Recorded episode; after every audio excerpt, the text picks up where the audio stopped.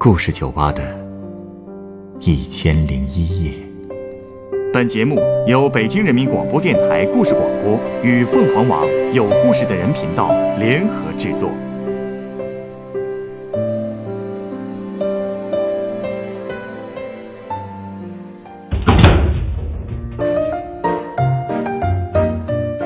欢迎光临故事酒吧。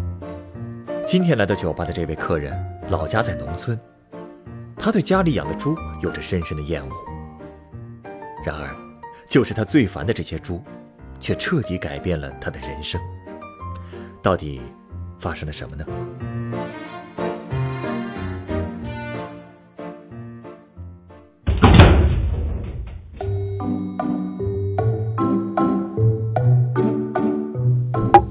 你不知道，我小时候，村里那个围墙上经常能看到啊，“养猪种树发家致富”就这种那个标语口号。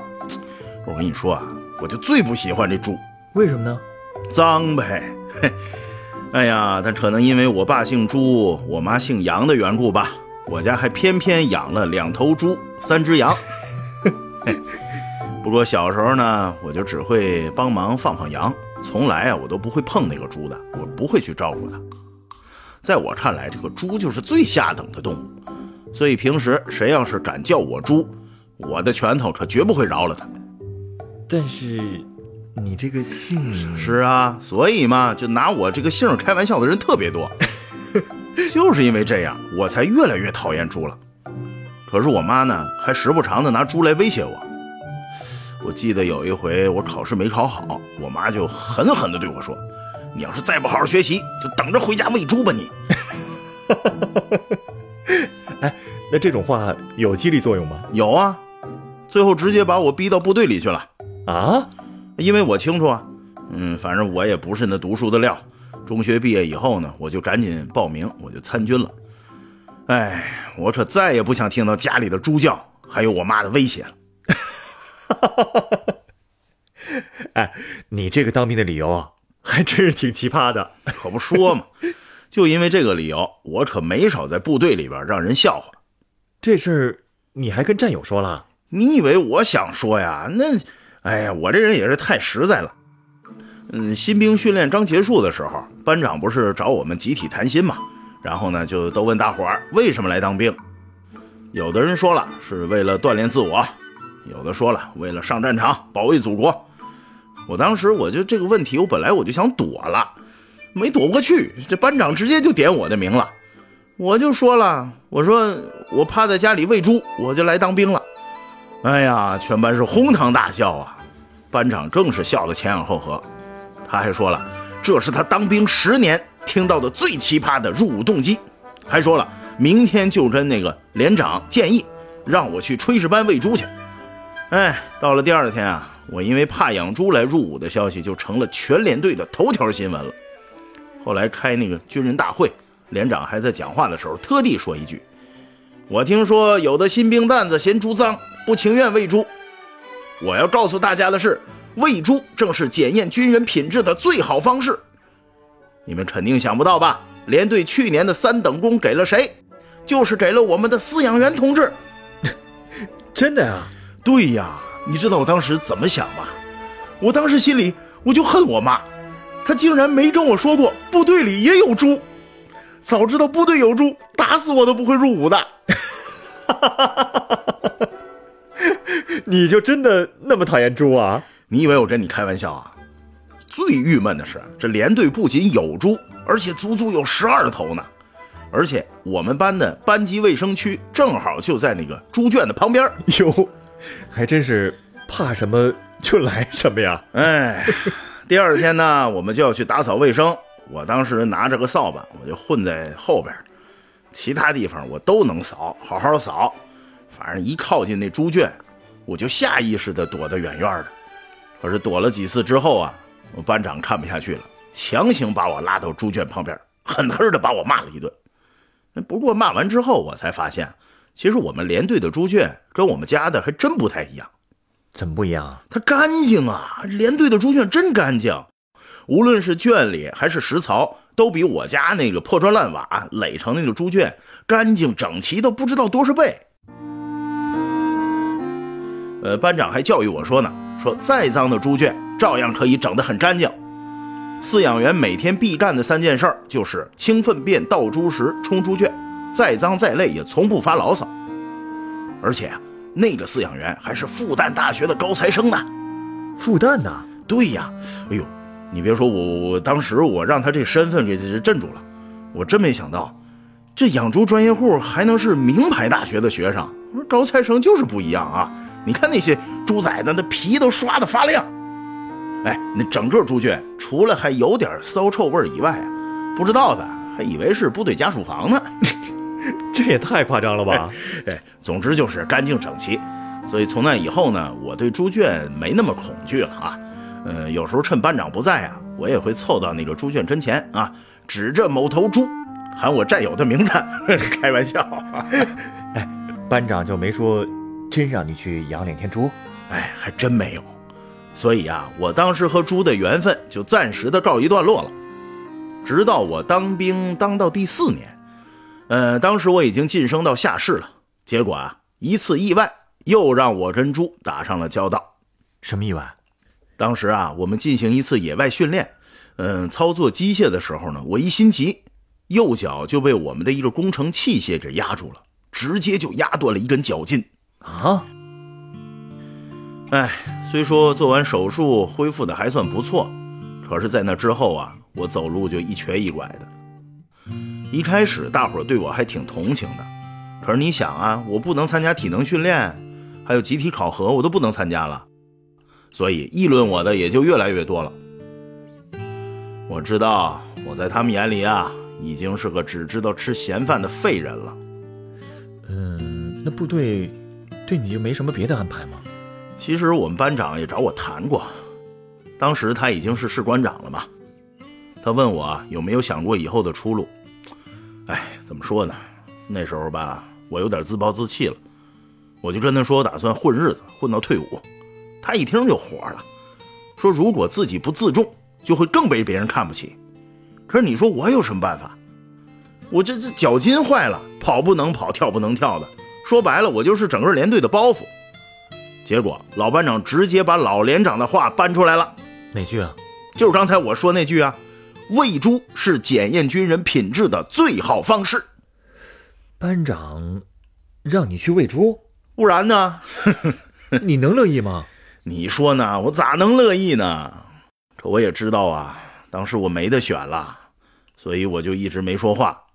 班长最后给我留下一句话：没有什么难事儿是人干不了的。想不被看成废人，就得干出成绩来。你想想吧。哎，那天晚上啊，我是彻底睡不着了。我一方面觉得吧，我真倒霉。明明我是我们连队里机械操作能手，脚却让机器给压成这样。另一方面呢，其实我也挺鄙视自己的。你说伤了这么久了。也就没给自己想着谋一条出路。哎，的确是时候做出改变了。所以啊，我自己做了半天思想斗争，我最后还是说服自己去炊事班喂猪了。那时候，那个高材生还在吗？啊，他早就复员了。我刚入伍一年，他就带着三等功的头衔回去继续读书了。嗯，不过接替他的饲养员呢，最长的只干了半年，最短的不到一个月。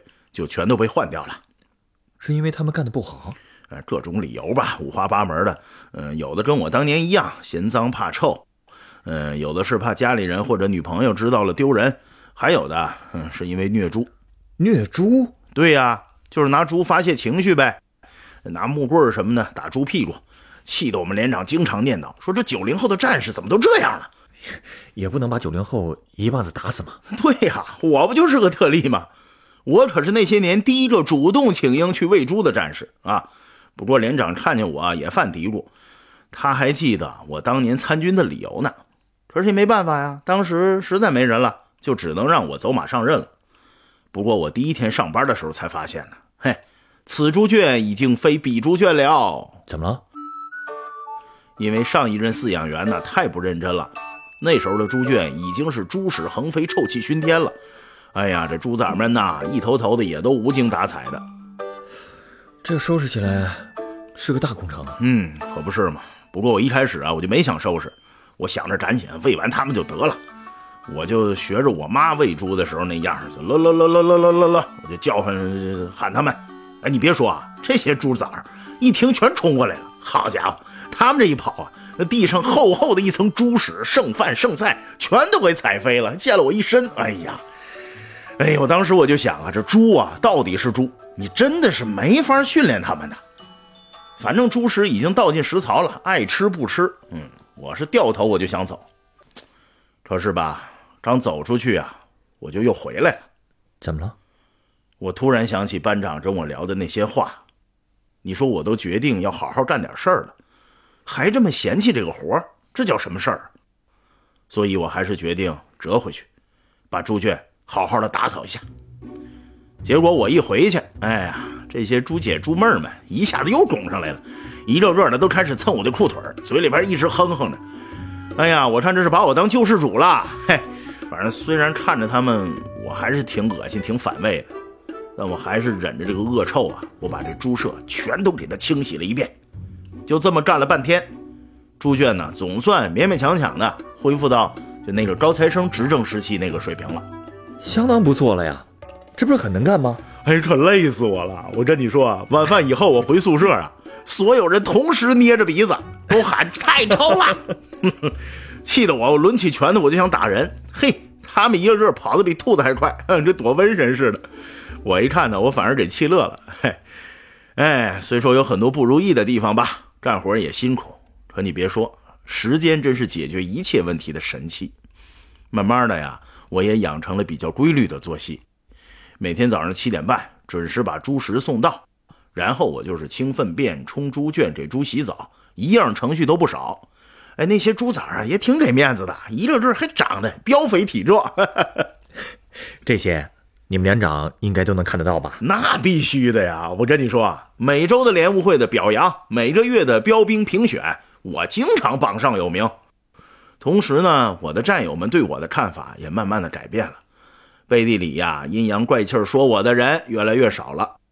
有时候我不在呀，他们甚至还会主动帮忙喂猪呢。就这么着，我又在部队里边养了四年猪。我本来以为呢，可以靠着养猪一直干到退役。回头呢，还能像那个招财生一样领着三等功什么的。不过没想到啊，计划赶不上变化呀。又怎么了？有一天，我们老连长把我叫到办公室，他跟我说啊，部队要取消种菜了，连养猪也要取消了。连长说，以后猪肉会由服务社提供。我脑子当时都懵了。我跟连长说：“连长，吃外面送的猪肉哪有自己养的新鲜啊？”而且部队的剩菜剩饭，如果不喂猪倒了，那也太可惜了吧？可连长却说，剩饭剩菜会有社会化保障，估计到时候啊，连炊事班都会解散。那连长对你的未来有安排吗？嗨，这就是他叫我去的原因。他跟我说，组织上已经跟他说了，说我年纪啊也是比较大了，另外身体胖，体能弱，所以组织建议我转业。他还安慰我说呢：“我是全旅的模范，责任心最强。但是打仗是不管模范不模范的，冲不上去啊！责任心再强也没用。万事万物都有新陈代谢，更何况是保家卫国的军人。”他说的其实有道理。是啊，最后连长跟我说了一句话：“阵痛之后才会迎来新生。”所以后来你就回老家了。对啊，猪圈很快就被裁了，我养的猪啊也全都进了战友的肚子。不过好歹复员之前呢，组织给了我一个三等功。嘿嘿嘿，哎，走到家门口的时候啊，我第一眼就看到了我家那个破破烂烂的猪圈，两头猪一直冲我叫唤，哎，就跟那花果山的猴崽子见着美猴王似的，感觉大王来了。但我一看那两头猪啊，我跟你说，简直跟我养的没法比，又瘦又脏。那猪圈也脏的不行，我一看见我妈就埋怨她养的猪远不如我养的。我妈当时可诧异了，她根本不相信我这种人还会养猪。我就跟她说：“不信没关系，猪圈以后你交给我，我证明给你看。”哎，之后我就把在部队四年的养猪经验全都用到自家的猪身上了，就用了三个月，我们家的猪啊就比邻居家的猪整整重了三十斤，这么有成效啊？那是，我可是部队锻炼出来的养猪能手啊。后来呀，连我妈都不服都不行了，天天乐得什么似的。可是她呢，还喜欢在邻居面前假谦虚。哎，她怎么说？她说：“哎呀，这熊孩子，他哪会喂猪啊？每天就就瞎忙活，猪崽儿也就长个二三十斤吧。”哎哎，就这么在家待了一年，我慢慢就觉得我自家那个小猪圈已经装不下我的梦想了。梦想？对呀。我想了很久，我自己身上最突出的技能，嗯，就真是养猪了。那我为什么不开一个养猪场呢？养猪场？你认真的？当然是认真的。这可是个大动作啊！我思考了很久，也做了一些市场调查，我觉得这事儿啊可行，所以最后呢，我就用我的退伍费在村口投资建起了一个养猪场。那个养猪场就按照部队猪场的管理模式，用精细化和军事化的方法来治理，很快就盈利了。生猪的出栏数那是节节攀升，我这钱包也鼓起来了。真没想到啊，当年这么讨厌猪的你，竟然会靠养猪养活自己。别说是你了，这事儿要是放十多年前，你跟我说，我自己都不信。其实最高兴的还是我妈。后来她动员了五个邻居一起加盟了我的猪场，现如今啊，她见人就开始滔滔不绝地夸我。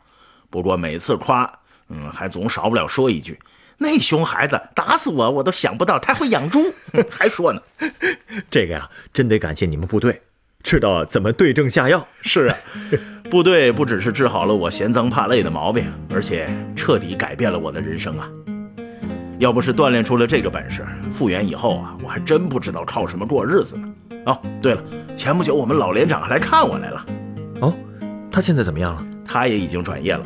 参观完我那三千平的养猪场之后，他冲我竖起了大拇指，大声说了一句：“我就说你能行。”哎，就他这么一句话，一下子就让我想起来我当新兵那会儿站在猪圈前面挨训那场景了。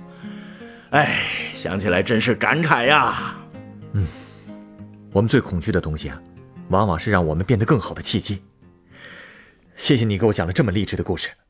稍等啊，我要送你杯鸡尾酒。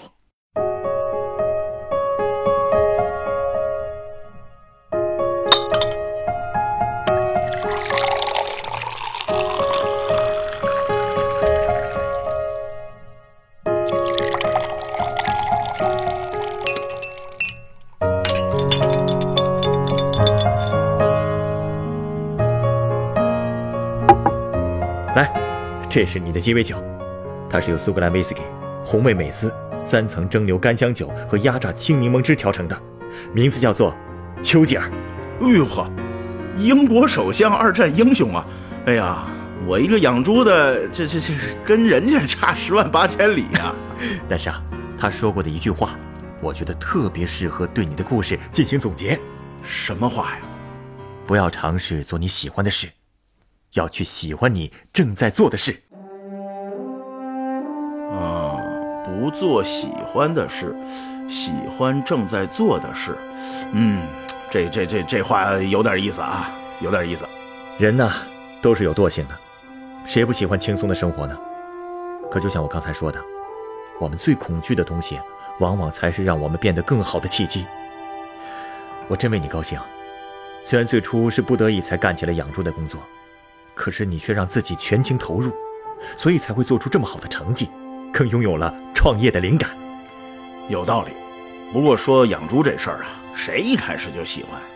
我当时就是觉得，既然干了，就要把它干好。但是当我把猪养得干干净净、膘肥体壮的时候，确实会很有成就感。可能就是从那时候开始，我才喜欢上养猪的。嗯，所以我觉得，丘吉尔所谓的喜欢。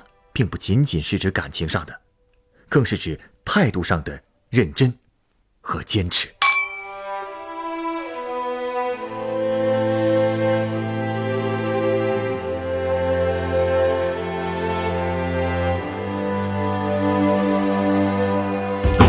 本故事选自凤凰网有故事的人独家签约作品《猪猪》，彻底改变了我。原作水天一色，改编制作陈寒，演播赵亮、陈光，录音董珂。下一个夜晚，欢迎继续来到故事酒吧，倾听人生故事。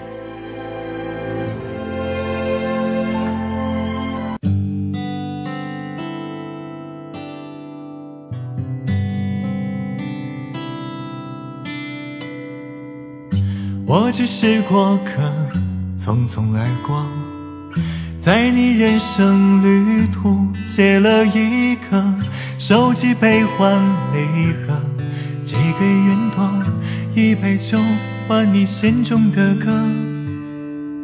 你也是过客，匆匆而过，把所有的坎坷归于生活，笑着诉说。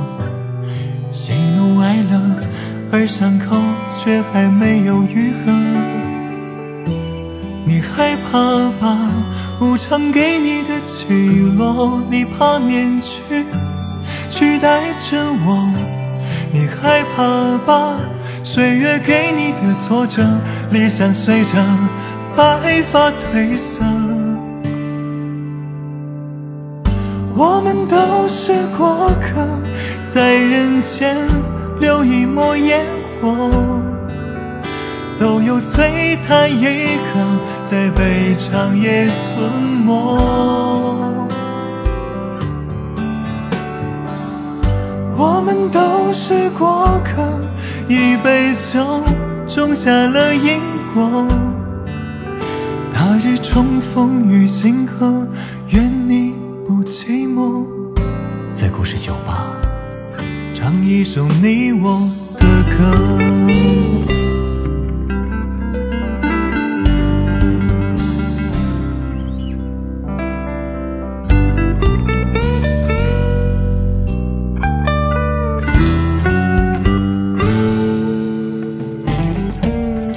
我只是过客，匆匆而过，穿过茫茫人海，广厦阡陌。你的悲欢离合，浮于云朵，一场雨换你的泪一颗。